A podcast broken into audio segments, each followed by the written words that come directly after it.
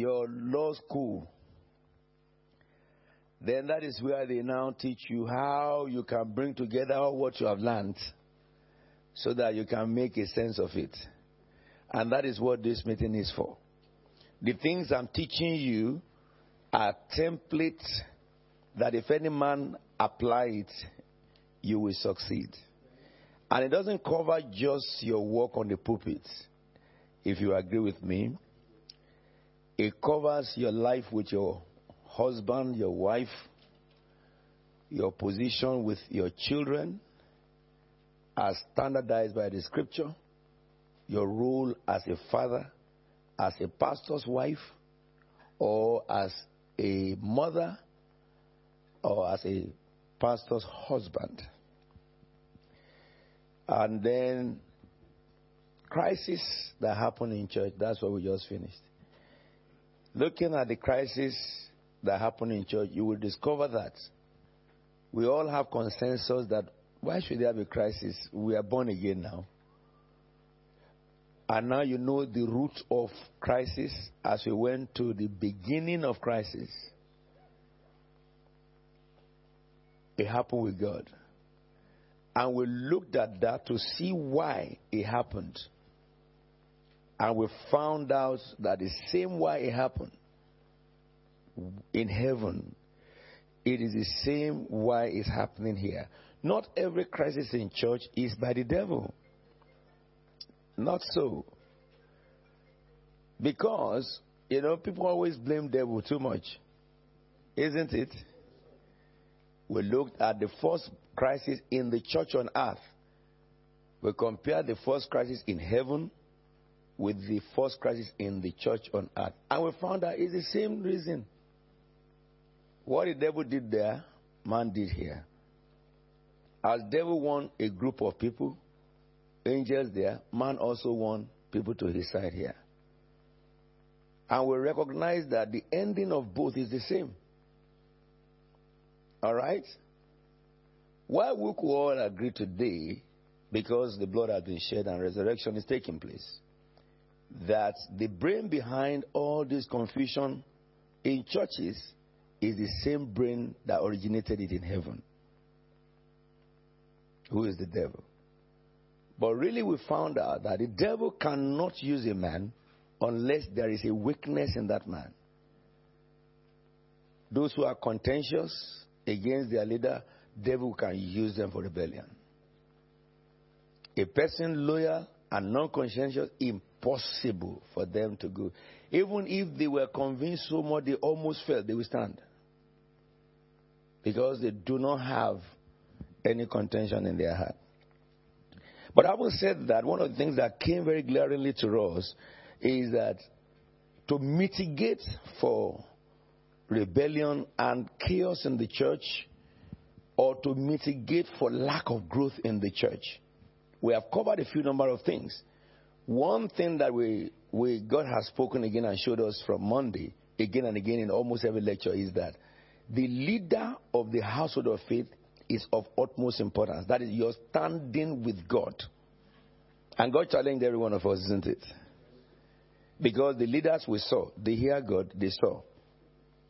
And all of us recognize that if there's anything we're going to work uh, on right now, put away all your theories, throw them in the garbage. You must see the God who called you. You must see visions. You must hear God's audible voice. It's not gift, it's relationship. So we all was, God told us inevitably that this end time church, there's going to be rocking of the boat in the end time church. People will be emptied. Churches will be emptied because God will blow the trumpet and people will look for where God is. You looked at that Isaiah chapter 2. They will look for where a man who hear God, a man who see God. So many buildings will be empty. But the people will go into where a man who can hear God, who can speak God, who can see God is. Some will tell their pastor that, Pastor, we have waited with you, but we are fed up. We have to go. We have to go. My eternity is more important. And I saw many who have put large crowd together, sat with their hands on their chin because there is no more no one dove, no bird there, no one person there anymore. And God will not show up in those places because the tent has moved. And for you and I, what God is first dealing with us is your heart. Your heart. And I told you it will be an illusion for a minister to expect a powerful church when himself is not powerful. It will be total illusion for a minister to expect a praying people when himself does not pray. It will be very, very much illusion for a minister who is not successful to expect members of his, his church to be successful. What you are not, they cannot. And I think the last time I was listening to the tape of Dios this morning, a statement was made that you should know that you, who is the spiritual head, determine what spirits can operate in your church. Okay? Your yield to God determines how much the spirit of that God, which embraces angels and rest of them, can have their way. And I said, nobody under you can go beyond you. You are the ceiling, you can make and you can break. Having said that, because the church is an organization, and we saw also from Genesis chapter 1 that the first thing that God did when he was creating heavens and the earth, the Bible records about him, is governance and structure. This session, we are looking into the we look into ministerial duties, ethics, and governance. I think when I was looking at teaching you on ethics and the rest and duties, I discovered that for us to teach duties and ethics, we must first look at governance. This one I was going to print it, but um, the printer was off. So I will print it for you and give it to you because there's so much you cannot write everything. And I want to cover this in 30 minutes.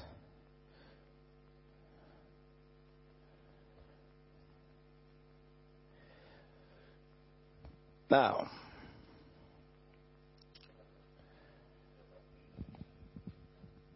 in the beginning, God created the heavens and the earth.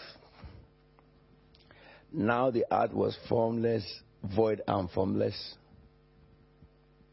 The next stage is, and the Spirit of the Lord was hovering over the waters. And the next verse says, and God said.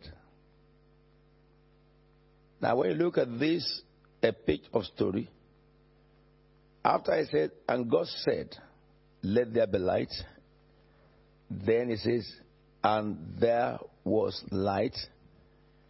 The next, and God saw that the light was good. Let's look at it together. Genesis 1 1. In the beginning, you know, God created the heavens and the earth. Now the earth was formless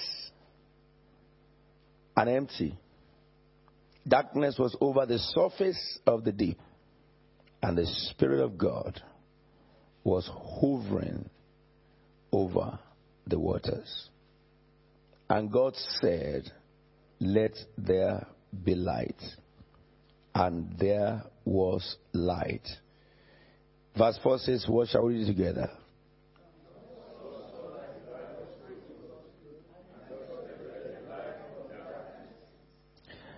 All right. God saw that the light was good. Then he separated the light from darkness. Then, verse 5, let's read together.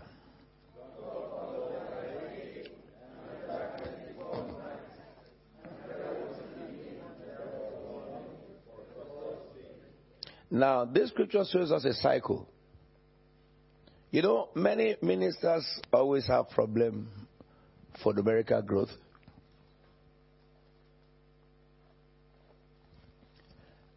And many ministers have problem for vision fulfillment, and sometimes we get frustrated. Now, apart from the first one, which God has said to us, which I help you see in scriptures, God will not give you large membership when you are not capable before God's own understanding. God will give you the number of people He knows that you have the capability to maintain, unless if you want to use voodoo. Yes, then that'll be away from God. Two fundamental things that affect church growth. One, a minister must be doing what God called him to do. If you are called to be an evangelist, if you pastor, God will frustrate it. Every time you gather, He will scatter it. Because that's not what He called you to do. Example of that in the scriptures, God called, read in the book of Acts, chapter, chapter 8. A man went to Samaria. A mighty revival started. When people were converted, he was not called to the office of pastoring or apostleship. He had to send to Jerusalem for those who have the grace of an apostle, which is governmental, to come and set up the government. He had appraised the man who was a witch doctor, brother Simon, the sorcerer. He had become one of the next in line who could be a potential leader because he's an evangelist. So when the government man came, the government man now brought order, separated the shaft from the wheat. And he did that publicly.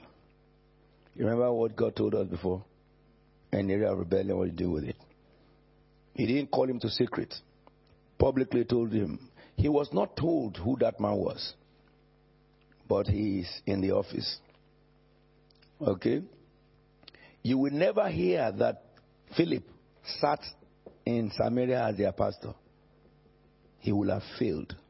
Really, what God did for Philip was that he, he, God took him by force by the wind and he disappeared. He didn't want to disappear, of course.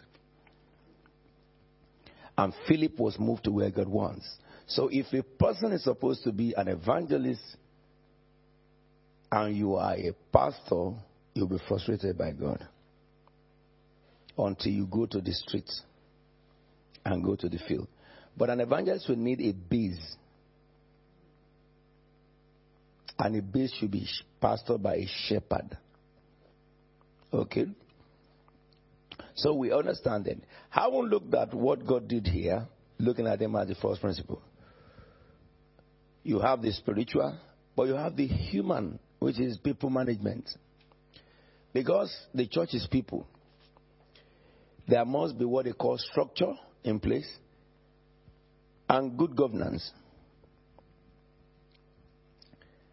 So, God, in His own governance and structure, in the beginning, He created the heavens and the earth. Understand plural heavens. Now the earth was formless and void. Darkness was over the deep, uh, but the Spirit of God was still in control. We recognize that heaven was not in darkness. One of the things that God created and man was the earth.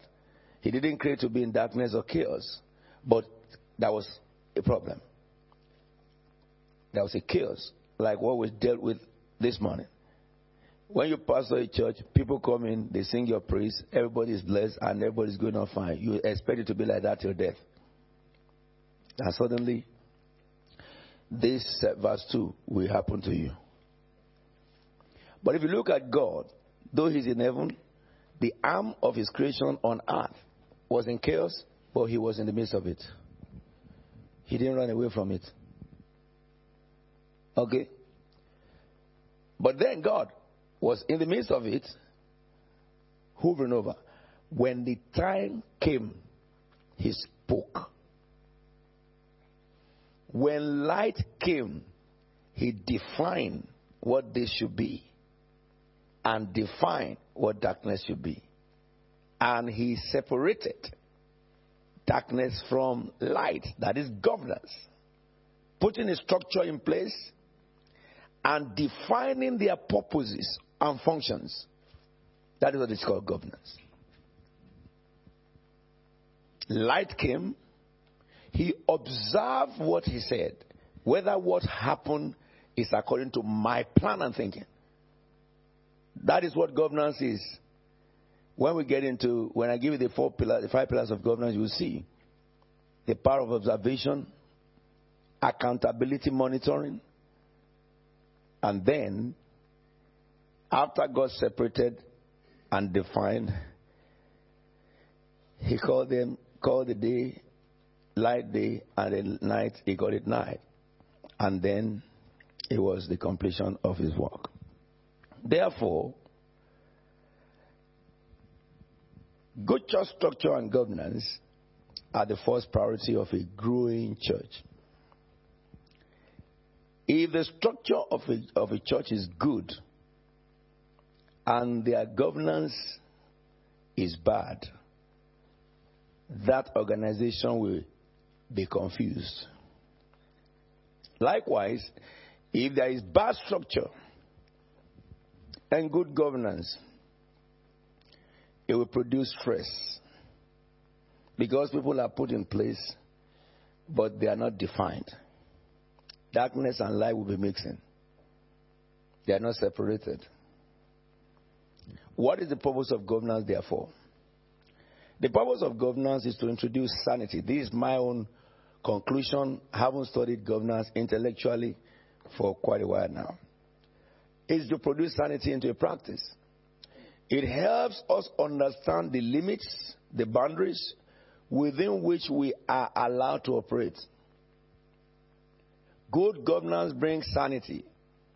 All of us work in the same organization. If there is no separation of functions and adequate constructive definition of purposes, anybody can do whatever he likes. And there'll be contention because what I think is my duty, some of them you are trying to do it. And we will have contention. So therefore, what is governance then? Well, some people said governance is the process by which a governing body ensures that an organization is effectively and properly running. It's a process that you put in place to enhance your legitimate end. You remember the legitimate end of the church? Which scripture is that? Uh-huh. Isaiah 2 to the 3. You have a vision. God is bringing people. When God will bring them, how will we get there? To think about that and implement it, that is governance. I would get it now. So it, it is the process you put in place to ensure that your organization is running according to your plan. Not only that, they are effective. They are achieving legitimate aim as well as the direction they are going is the right thing. So, therefore, it is not necessarily the act of performing things, but it is involved in ensuring that things are done. That's the role of a pastor in the church.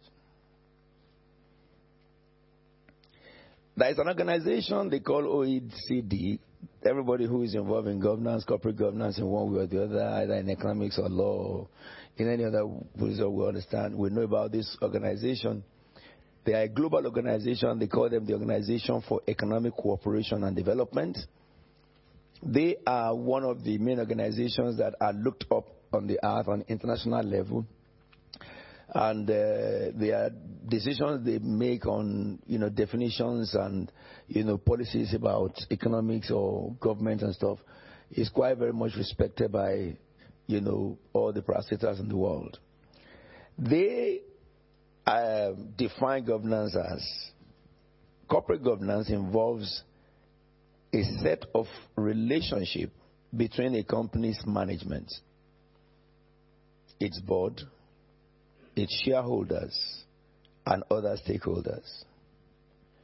Corporate governance also provides the structure through which the objective of a company are set and the means of attaining those objectives and monitoring performances are determined. You know what many of us do in church is that we just keep running church every day. We don't have a system by which we evaluate every week whether we are growing, both internally or numerically or externally. We do not have a format by which, when a pastor gives instruction downline, you do not have a format by which you can get to your downline to get a report of has this instruction been executed? How was it executed? If it was not executed, what is the problem? And communicate to them what is the advice to get it done. Some of us have a form of structure, okay, where we have leaders and we have various leaders, of leaders, and we have the, you know, all the departments in the church, which a church doesn't have, it is not functioning anyway. But at the same time, too, our governance is bad because it's, it's when there is trouble, we try to look for why. But a good governance, which was set by God, in the beginning, God created the heavens and the earth. Now the earth was formless and void. The Spirit of God hovers over the sea, the waters. And God said, Let there be light. And there was light. And God separated the light from the darkness. And He called the light day. And He called the, dark, the night darkness. Now, God is in everything. But we are not. Once we delegate, that's the end of it. Who will delegate? The instruction may die along the way. We have no means of knowing whether it was done or not. Until the day that we have the lack. Huh? But I've told you people to be doing this. That is bad governance. If good governance is ensuring that, it means that anybody who is in charge of governance must be actively involved in all the process. Are we together now? Now, in the church of God, the, the difference between the church of God and, let me say, other organizations that are benevolent organization or people's organization, which you call charity, is this. The, a public organization has what they call trustees. All right? Who are the people who, if any, eh, government want to pull everybody for any question, they are the one they will talk to about the organization. In England and in other countries, the same law. The trustees are in charge of what they call primary governance. All right? Why the shepherd and the elders are involved in what we call secondary governance. So your trustees may not be the born again one that are very matured, but they must be academic intelligence. Because for trustees, you are dealing with law, not God.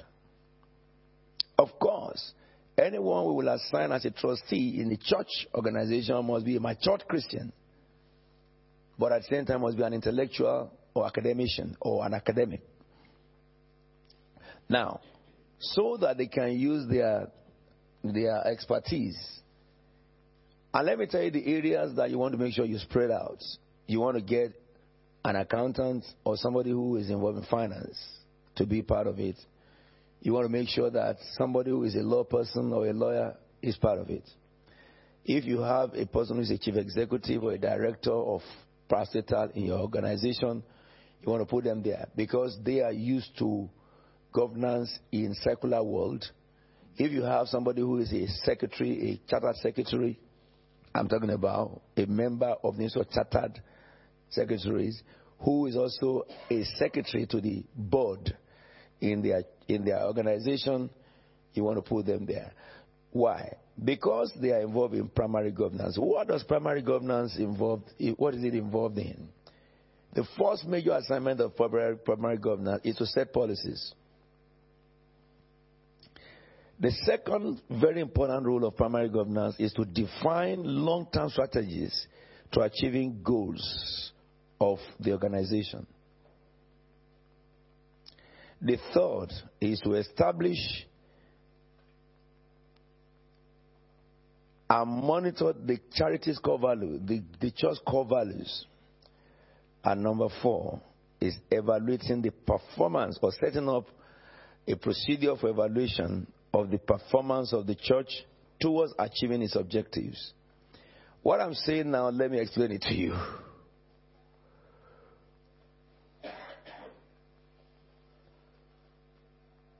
Trustee, if you sign to be a trustee of a charity, you can go to jail.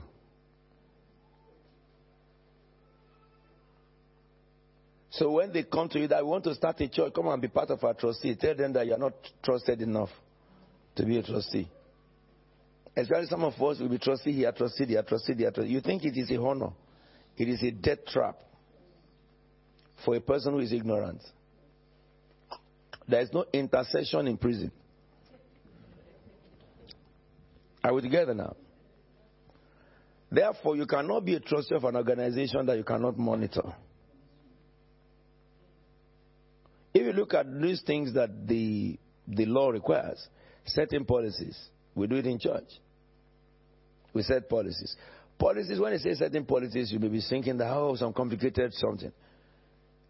Uh, here, the head of children, I told him that go and give me your procedure and what are your policies. He went and they met. How do you set policies? By first of all asking yourself, what do you do really in this group? You write them down. How do we do it? You write them down. When do we meet? You write them down. What time do we do meetings? You write them down. Okay. Can we come anytime? No. We should arrive 15 minutes before the time. You write them down. That is policy. Policy is not complicated law, going to look for law book somewhere. No, policy is you wake up in the morning at what time? At 5 a.m. When I wake up, what do I do? I wash my teeth. When I finish brushing my teeth, I bath.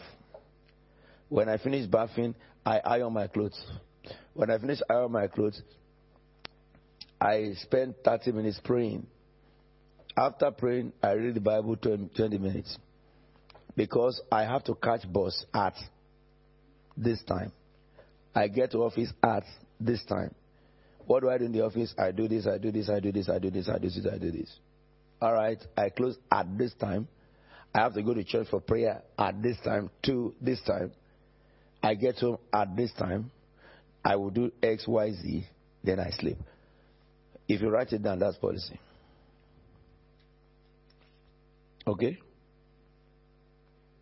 And I said this because some of you may be saying that ah, we're waiting for one book. No. The main organization give you primary governance. Primary governance may not give detail of functioning and operation, but it's a guide that guards sanity in the organization.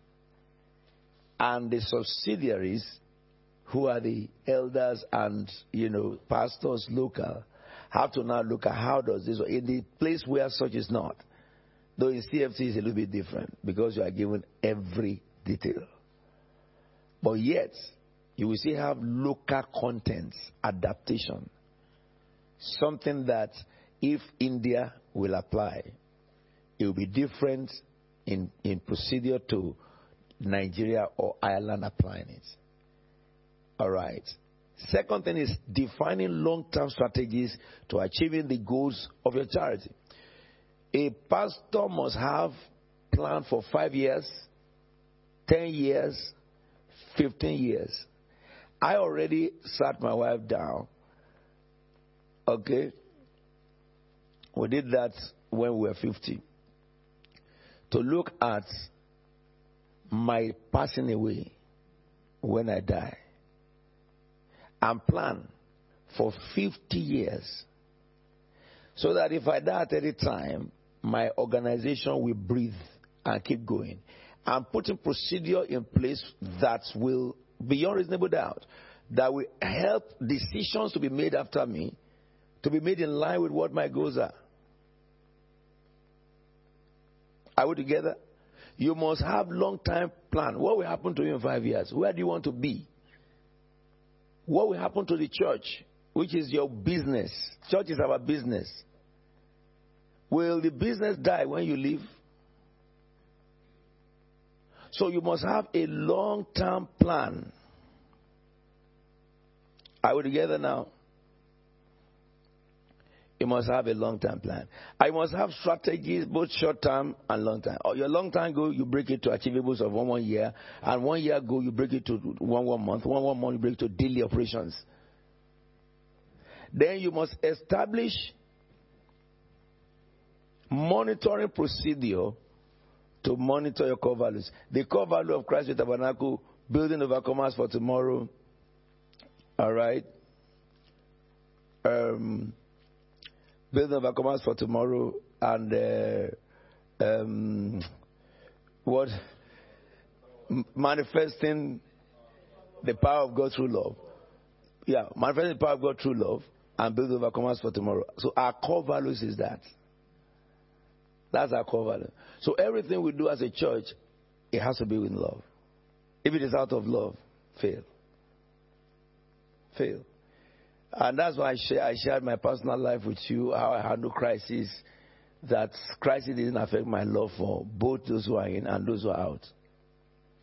So that today I'm still getting blessed. Demonstrating God's power through love. And building overcomers for tomorrow. Those are core values. Now, in this church, how do we, uh, uh, uh, uh you know, um, uh, interpret it? Well, we, we have various groups in church. We have the law group, we have the medical group, uh, we, we set up computer group, social media group, various professional groups. What is their job? Use their gift to educate the other members. So the, the medical group set up medical program that will help people inform them on medicals. The law group will set up a law program that will help to equip and uh, you know inform people.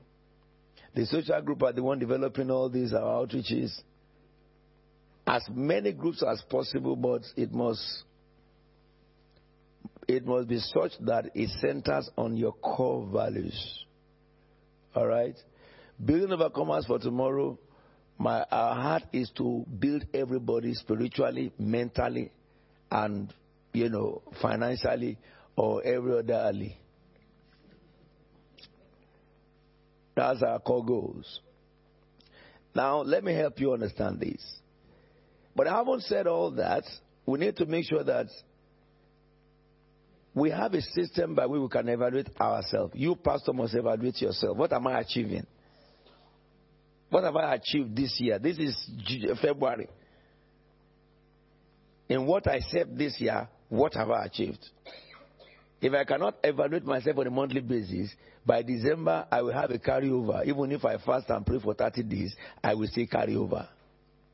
Because people, uh, Christians always pray in December, there shall be no carryover, there shall not You should have prayed it from January. What you didn't do by December, no matter how much you go hunger strike, you will carry it over by His grace. I will get it now. So these four pillars are strategic to primary governance. In law, it is responsibilities of trustees. I won't talk much about that because I'm not talking to trustees. But those of you who are uh, pioneers must know that these things must be in place or else you can get into jail.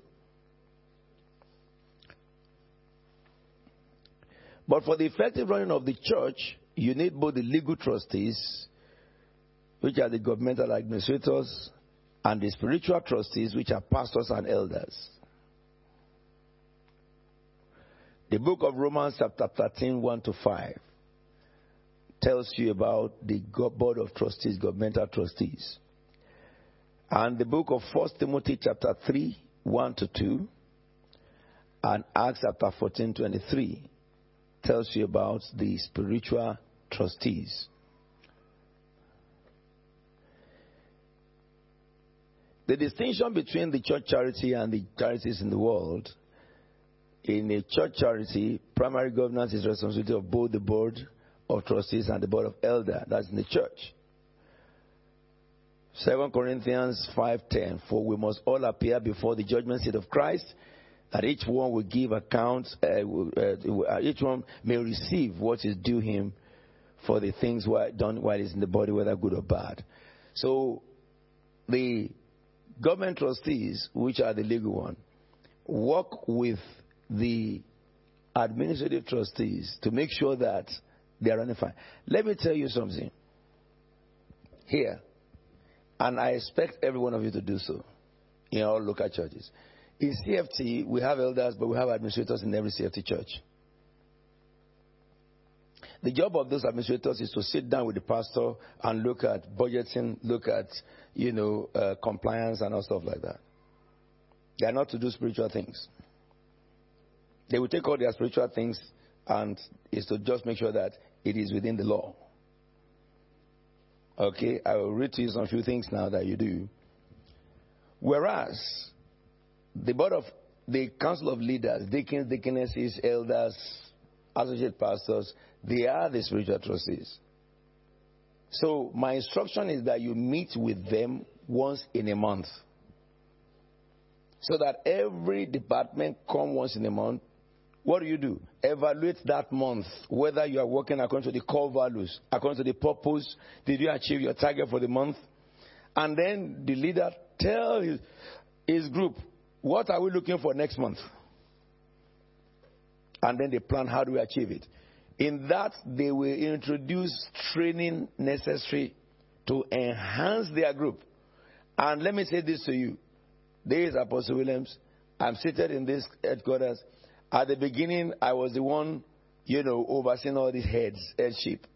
But today, I do not know how each of the departments in my church implements what I have, have decided. But I do know that they, are, they meet up with my standard. What does that do? I delegated leaders for the video section and all the other section they have to think of training necessary to equip their section. When I come to the video section and I ask questions about video, I don't expect one man among them not to answer me. But at the beginning, I set them up and trained them and gave them manual, gave them everything. But now, they have formed. I will not have to do that. Because if I do that, it will rob into my spiritual time. The head of children is the one who will arrange any education they need. At the beginning, I oversee it, arrange it. But I haven't raised them to the place of competence. You know, these people are ministers themselves. They have worked with me for years. They know my standard and they can't derogate. Now, let me say what happened to the church, therefore. The church grows. Because I don't bother myself with what other people should do. If I see something in the, in the meeting is not appropriate, I call the leader and I call the attention to it or call the guys and tell them. And when I say it, they sort it out. They run by themselves. Even some of them contribute money and they run their department for themselves. And I don't know about it. It's not for drinking and partying. Of course, at the end of the year, I have to attend the party of everybody until I'm fed up of eating uh, dinner last year. That I, uh, almost every Saturday of my December is to go and eat party with a, a worker somewhere.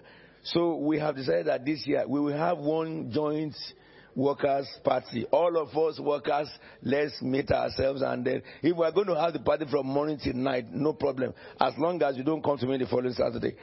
So you must understand this that every department must be able to run. They bring their manual for me for training. The church only give guidance for workers, which is dress code, standard of behavior, ethics, and all stuff like that. But when it comes to, you know, this lens of this camera has spoiled, I can only be informed.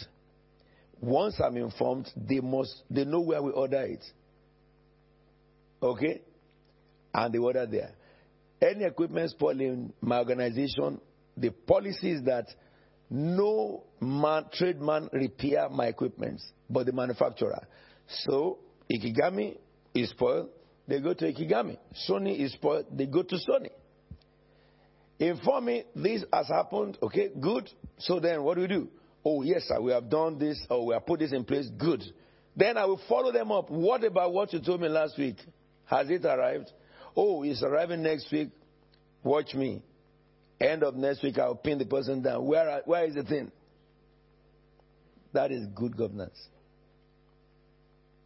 No matter how busy Apostle Williams is, if I go to any parish, my eyes are on their lack. Because I also see what happens in every parish. I also find a solution for problems of every parish. I have goals for them, targets to meet. Those who didn't meet their own, what is the remedy? What is the problem? So when I go to them, I'm interested in solving that problem than doing crusade for them. Because God will not ask me of crusade in those places. He will ask me of the governance there. They will do their own crusade. As I do crusade too. They will, yes, they will go out to their own streets as I lead my own here to the streets. I'm talking about the disparity between the governance of the primary governance trustees and the spiritual administrators. Let me say this to you. All my trustees are members of this church. We had a time in this church, all the trustees are appointed. All of them left. Yes? I was the only one standing. So we have to now appoint new trustees among those who remained. Are you with me? I went to read law. I'm not stupid. I am the head appointed by God of an international organization. I will answer before God for every country that I'm set up. God has given me spiritual capacity to help, and it's seen all over the world. But I did not have the academic capacity. While in my surveying and mapping sciences, I could help in construction work, which I do. Go into the building and tell them this one should not be here, this is what you should do here, and help get that done. But at the end of the day, I need to be legally trained so that I know what is happening in the field of law in any nation. Anybody tells me, we went through planning permission issue there now. I appointed lawyers. When we came to the meeting with the people, my lawyers were keeping quiet. My, my, the person, professional we appointed was keeping quiet. I have to stand up and talk to those people myself. But at that time, I was second year student law. So when I spoke, I challenged their law. If I didn't do it, can I do that? It changed everything. Why did I not stop in LLB? I have to read to the place whereby all those people who pounce on churches, when they see my degree, they will be paralyzed before talking. They will be totally paralyzed. They will know that you are not going to a foolish man. That's one of the reasons why I'm reading. And I have not finished reading yet. I'm not finished reading.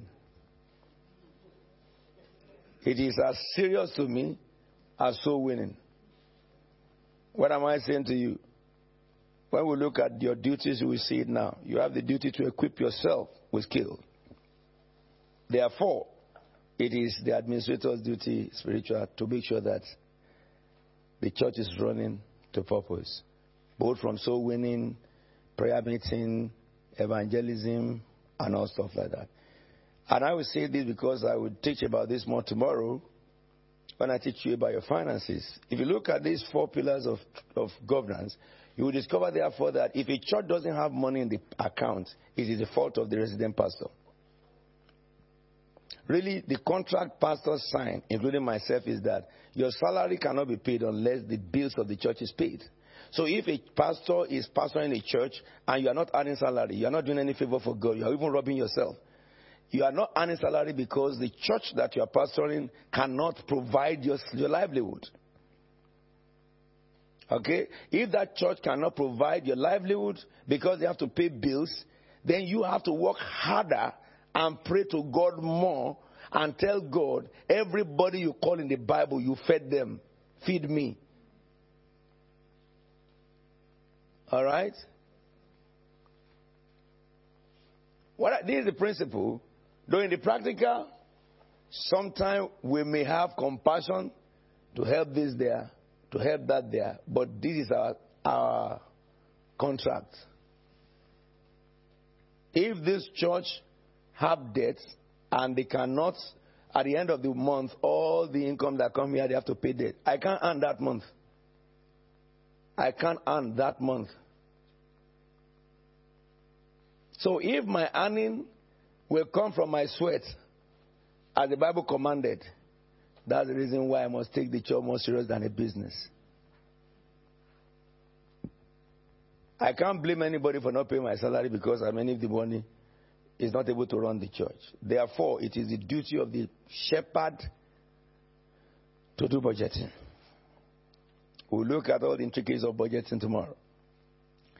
I meet my administrators sometimes four times in a year, sometimes three times in a year. But when we go to meet, we go from morning nine till six, sometimes seven. We will look at every aspect of our church, you know, stage by stage. The branches, we will look at, study their reports to know what is happening there. If there is problem there, in what area is the problem, why is the problem, we know everything. So that we can devise solution for them.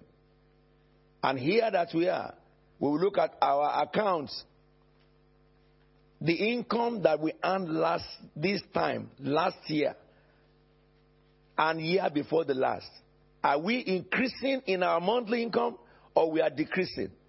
If we are decreasing, there's a problem. We are going to bankruptcy. A church can be closed down by God, and God does close it down sometime. Are we together now? To close down a church is not a sin, it is godliness if that church is not meeting up. She will close down and then send to people who can run it. Or relieve them of your burden so that we don't have anything in that place anymore. Rather than trying to make it work, what will not work. Okay? So, it is the responsibility of the shepherd to make sure. Let me tell you one thing I did this month. Whenever I want to have an anniversary, we always have budget. Of course, we have budget here every month for everything. And I sit down with my visitors. We do. We don't do our budgeting or our accounting like uh, grace. We do it by law. Normally, it is my own duty to approve or set the ceiling of what will be spent anywhere. And it's my own duty to say no to his spending because it is beyond my expected budget. Really, in this house, there is something they call covenants in loaning system, whereby the bank that give you loan give you a covenant saying that you must have minimum of X amount in your account after all expenditure every month. Not because you can't pay, you are paid. But after you are paid, you expect to have this amount in your account. If you don't have it, you have broken the covenant. The meaning of that in law is that the, the bank can decide to call for your building. Okay? And they will. In law, they can. So, therefore, it is my own duty if I don't want to lose what I have to make sure that I'm not just signing every check. I'm not buying things by faith. I buy by law. Okay? I can believe God to make provision, but I cannot believe God to spend because if I write a bounce check, it is a it is a bad attitude and it is you can be taken up in law. So therefore, what did I do this month? We have a budget that we spend in our anniversary. Every month we spend over 10,000, within 10,000, 15,000 for this anniversary. That is including all preparations, food they are eating, bills we are paying. Uh, we have budget for the television advert, for billboard advert, for for uh, handbill and everything. So what did I do this year? I decided that this group, media, have been asking me for, you know, an upgrade of their equipment. Okay? They wanted me to buy an equipment of 2000 something uh, apple. Very small, little stuff. And I don't do that. If I buy anything for God, it will be the best. This camera we are bought it now, I think they are going over 10 years, going to 15 years. When we bought it, we bought each one 45,000 pounds. Brand new from Ikegami. We can use it for life. My mates you are buying camera of 5,000, 2,000. I'm not into that. We bought it. We are using it till today we can, we can let our children inherit this one. And they can put it in collector item 100 years if Jesus doesn't come. Are we together now? So what did I do? I began to work out my operations of budget. So the advert of television that would have costed me some money, I didn't do it. Billboard, I didn't do it. Um, we are doing a bill, hand bill, I didn't do it. I said, why can't I even concentrate on the people God give me? Why am I looking for people from outside? Let me saturate these people in this house first. So I was able to save over 10,000 pounds. Really, I saved about 12,000 pounds or 13. Even the British News, nothing. Testifier, we stop it for a while. My television program on television too, I canceled the one with INI. I've done that few years now, which gave us to build up our money. Now let me say this to you.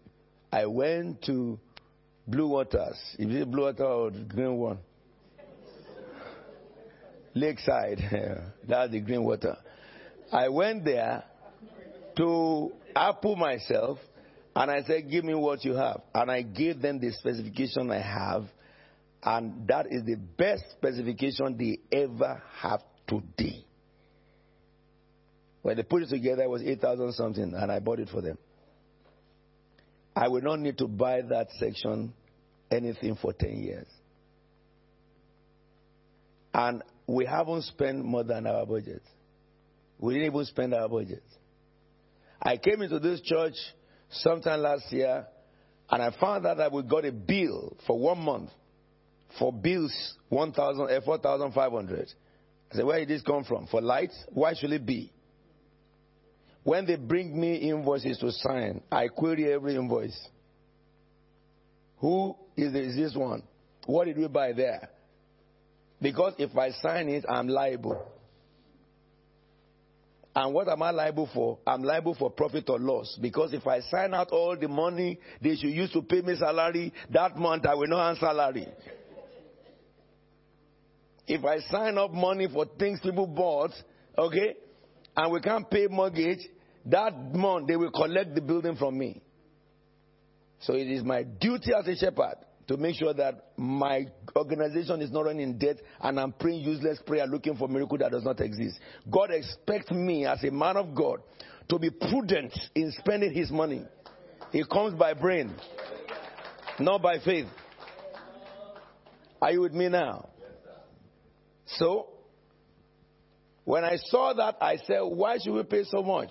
Oh, they said that uh, we had some meetings and uh, stuff like that. Okay, no problem. From this time, once we close this church, I told the guy there, 30 minutes after closing, switch off all light. Anybody want to talk should go to the hall there and be talking. And they switch off the light from everybody. When he did his first and second, people know that when you close, you go. Hallelujah. And I told the whole church too. You know that you guys have burned, burned the, the, the, the, the electricity.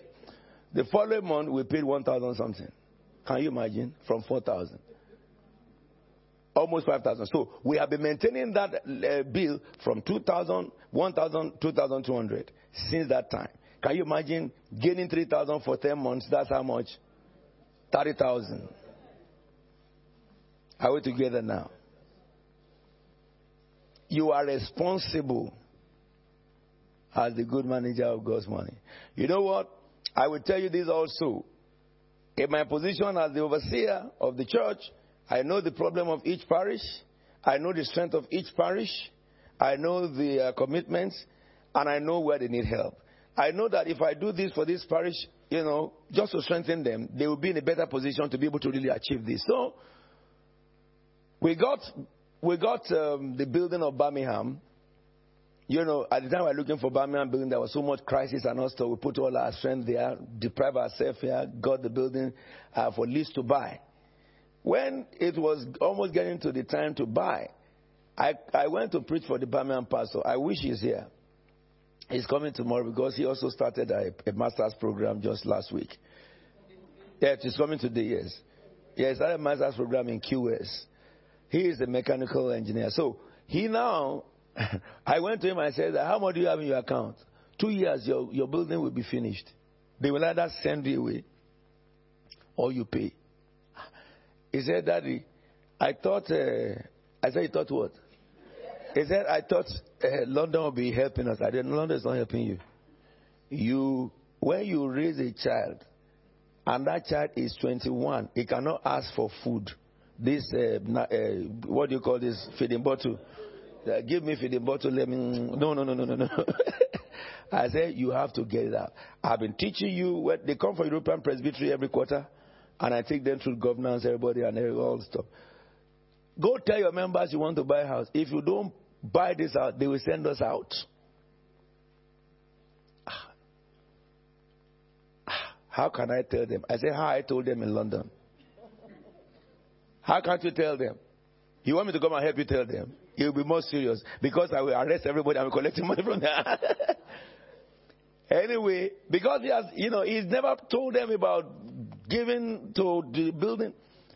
Go tell your people they have to build their own house. Nobody will build it. If London build it, London is begging in. You are not. And they started, they started, and they were putting money every month. But before I went to tell him that, I have called the administrators that look, we need for them. We know the amount of the building is, um, you know, uh, that building is 200. We need for them about uh, 60 or 70,000. And so what I did was I cut down many expenditures, canceled some trips I should go. They didn't know why I'm doing that. Said the trip should stay. I raised that 70,000 cash waiting for them. Then I said, but our pastor's residence too. He will lose his residence because the owner resident wants the residence. We pay for it. We rented that place and we are paying monthly for that residence. What about if we buy a house there? How much will it cost? I went and checked houses there and they sent me information. I said, This is the kind of house I want for my pastor there. Not a useless house. Good standard. If my friend follow me there, they can be proud of me. Because this is my son's house. They won't say that you are living good, your son is living in a ranch. So I now said, okay, this is what I'm going to do. The whole of those two buildings, how much will it cost? It will cost 400,000. I told all the we are no more building anything here. I want to save 500,000. We are no more building. Here extension, we stop it. We are doing the design, they are pro, you know, processing it. By the time they came to tell me that the the building will finish, ah, that the next month the building we we, we, we will have to pay. I said, eh. I said, okay. He said, the house where I was, we have to live there. Hey, please, we, we, can you permit us to go and look for, if it's a flat, I will move into. I said, okay. I said, you will leave that house in one month. But don't look for any flat yet. I will look for a flat for you. And the building for the church, we have triggered it that we're going to buy. Ah, he said, but we don't have 65,000. I said, you don't have 65,000. Go and tell your people to, to bring the money. So they went again. At that time, they have saved 45,000. Are you with me now? I never told him, only myself, administrators know what I'm doing. So that month will come. That week I've called the, the, the lawyer. I've called the estate surveyor. Give me this house. He give me the house. Okay, the house. This is the one I want. Okay, how much? He told us, okay, don't worry about it. Um, he didn't know. He's still looking, expecting that we're going to look for a flat. Even he said that he can carry his load to yellow store, whatever they call it, and move. If it's a room somewhere, let me just stay there until uh, we are able to settle. I said, yeah, don't worry, you will stay in the room. That week, we paid that building, paid for that building. We paid for the church. We paid for the vicarage. And then I just called him, ah, Pastor, how are you? Ah, bless God, sir, bless God, sir. I said, yes, bless him. Now, announcing the church on Sunday that we own this church now. He said, how? I said, we just paid for it. Ah, praise God. Yeah, you know, Pastor Billy, praise God. I said, okay, good. What about your house? He said, now we have to look for that now, daddy. I said, go to the estate of your, by next week, collect the key. He said, which key? I said, the house that you went to look for last year. Because I, I got the estate of your, he went to check that house. I said, I want that house. He went to check the house. I asked him, is it good? When you got there, is it what I see in picture that you see on ground? He said, yes. I said, okay. And he didn't know we, we pursued it.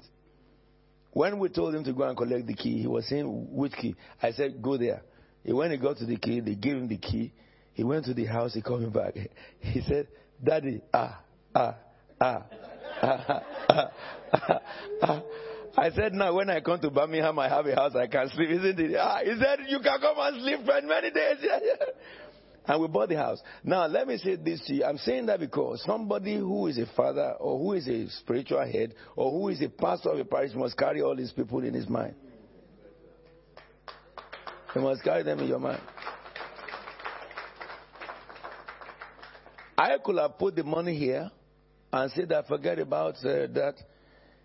But then the work cannot get to where I want. It cannot get to where I want. Let me say something to you. I won't say it.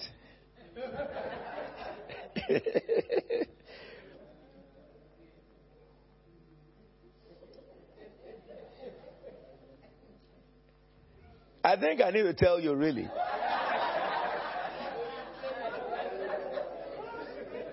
now, now, now, let me tell let, let me tell you this. Let me tell you this.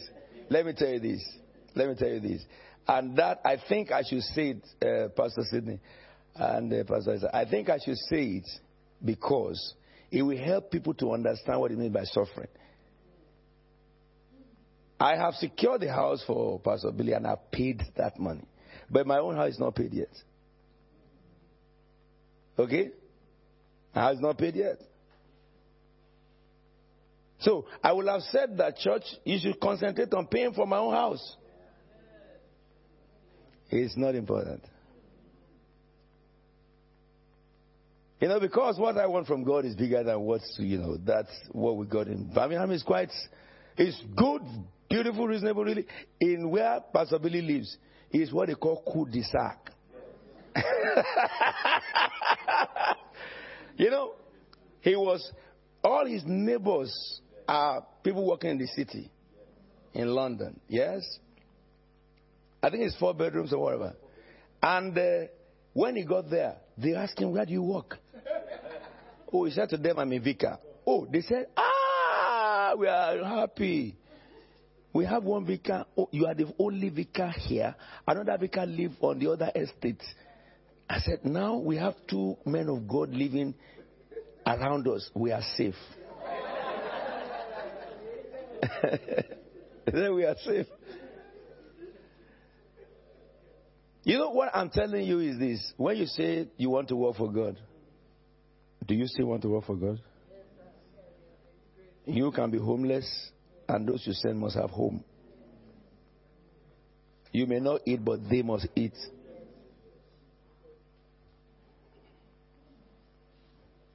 When are we to finish this meeting? What is the time now?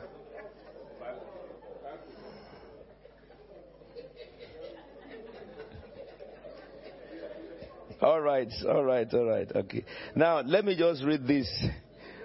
We will just, we will just uh, give me five minutes, and I will give you this one. You go and read it. The five pillars of successful church. Number one, accountability. Seven pillars of successful church. Accountability.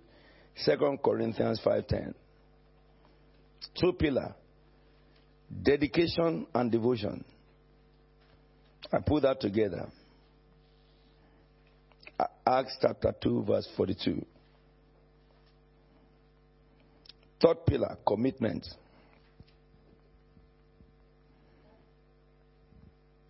I will give you this print.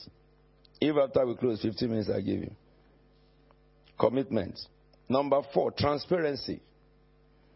Your heart, God searches your heart. and He knows it very well. Then, number five, consideration for others.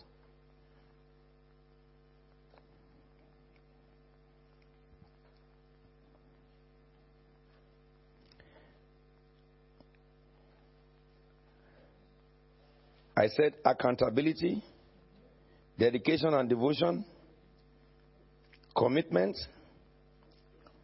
transparency, consideration for others.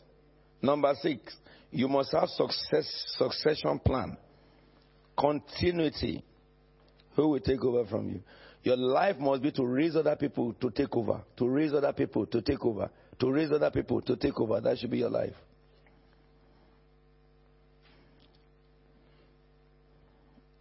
And number seven, corporate social responsibilities. Your church must affect the community.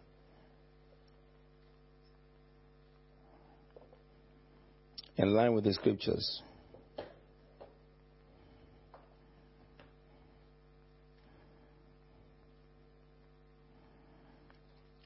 For you to achieve that, you must appoint qualified people to run divisions. 2 Timothy 2 2. All and the things you have heard from me, uh, heard me say in the presence of many witnesses, entrust to reliable men.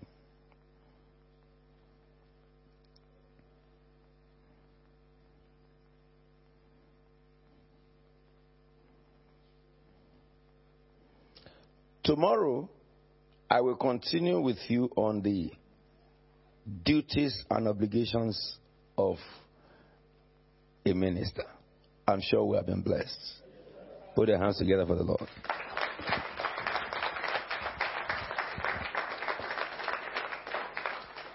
Shall we just stand up together and pray? Let's thank God for the privilege He has given to us today for the impartation that we received today.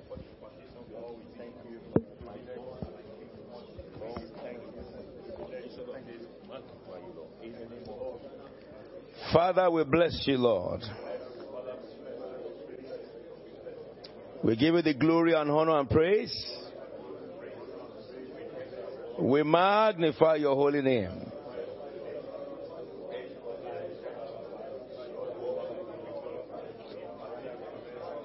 Be thou exalted, O God. Let us commit the night to the Lord, that the Lord will move among us as never before. Thanking God for what God did over the past few days. For the vision, for the visitations that we received over the past two days. Father, we bless your holy name. Let tonight be awesome, more awesome than yesterday.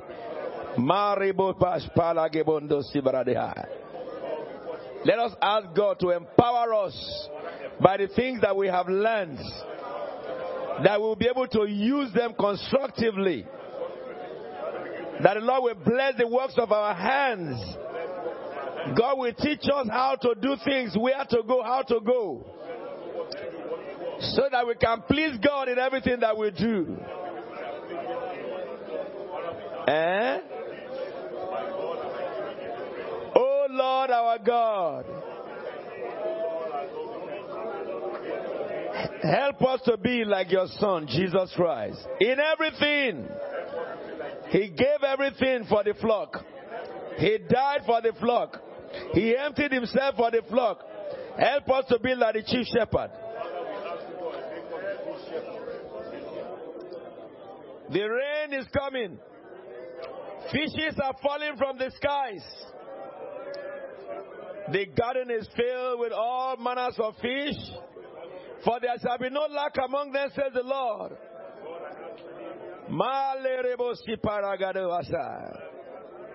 Father, Lord, let it rain upon us. Let it rain upon us. Let it rain upon us. Vision, vision, vision, vision, vision, vision, vision. Insight.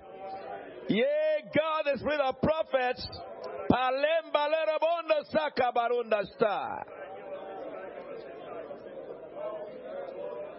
We bless you, Lord. We give you the glory and honor and praise. In Jesus' anointed name we are prayed. Lord, we commit ourselves to you. The, the, the, the, the, short time within now and our next meeting enable us to maximize it. Grant us success in everything. O Lord, my King. Every life that passed through this place this week, they will never remain the same. Every minister that passed through this place this week, they will never remain the same. Lord, it will be like a place where we came to be fortified and to be strengthened and empowered. We will go back to our pulpits, there will be an eruption. As angels have revealed themselves in this place over the past two days, and tonight again they will. Let it be that angelic ministry continues in the life of all these ministers. As you are moved by word of knowledge, accurate this week, like rivers, like ocean. Let it happen with all these ministers that have come this week. That Lord, you will increase us in the word of knowledge. Amen. You will increase us in the power of insight. Amen. As you have challenged our heart with Moses yes, and Elisha yesterday. Yes, oh God, you will bring us to the place where Moses was. Amen. You will bring us to the place where Elisha was. And you will take us beyond that your prophecy for the end time church will happen through us. Amen. And at the end of the day, your name be glorified. Amen. Lengthen our days in the land of the living Amen. by your hand of mercy, that we may fulfill all written concerning us. In Jesus' holy name we are prayed. Somebody say amen. You know what? This time we have spent excess is our reflection time. And it's a good reflection we had. Isn't it? Because reflection is sit down, think about what you have learned and see how it applies to you. Think about testimonies of what God have done to you. And then look at how are you going to improve from what you've got. Now let me say this to us too. A good number of people have come to me who had open visions of angels on the pulpit, in the church. And also some, when I said that you should go and pray, who prayed and they had some encounters. They are too excited so I've decided that Friday is when I'm going to let them share. So we have been having some visitation of angels from Monday, more than we ever had. Because the Lord showed me the next phase of Christ Faith Tabernacle. All right? That's why I warned you. I told you a statement when I was teaching you that. I believe that the end time reformation of Pentecostal movement is the duty of this house. I told you. I saw something the Lord Himself. Are together? This is the reason why what God is uh, directing me to share with you. They are so rigid. So rigid as written. If it is written, no manipulation, no twisting around, that is what it is. So if we are not it, we have to be beaten by God until we become it. Not according to pleasure, by force, by fire, we must be. Are we together? Because the assignment is heavy. Assignment is heavy. I see some of you, they are calling for, for they call for me in some nations, and I said, You go. You go. And they were they came back and said, we, we, we, didn't, we were not disappointed. Okay? Even some said that, Apostle, even if you came, we don't know whether this will happen. Because the level of what God did through you is transcending. All right? And you are not waiting there to go and be looking for the um, uh, the the eunuch of Ethiopia to follow home. You recognize that? You ministered to the eunuch and you left, and you are carried by the wind. You didn't say, "Ah, this is an opportunity." So we are assigned for a new order, and we must be bounded together in spirit and in love. Thank you for your patience tonight. Expect wonders. God bless you all and see you. Is there any special announcement by a special person?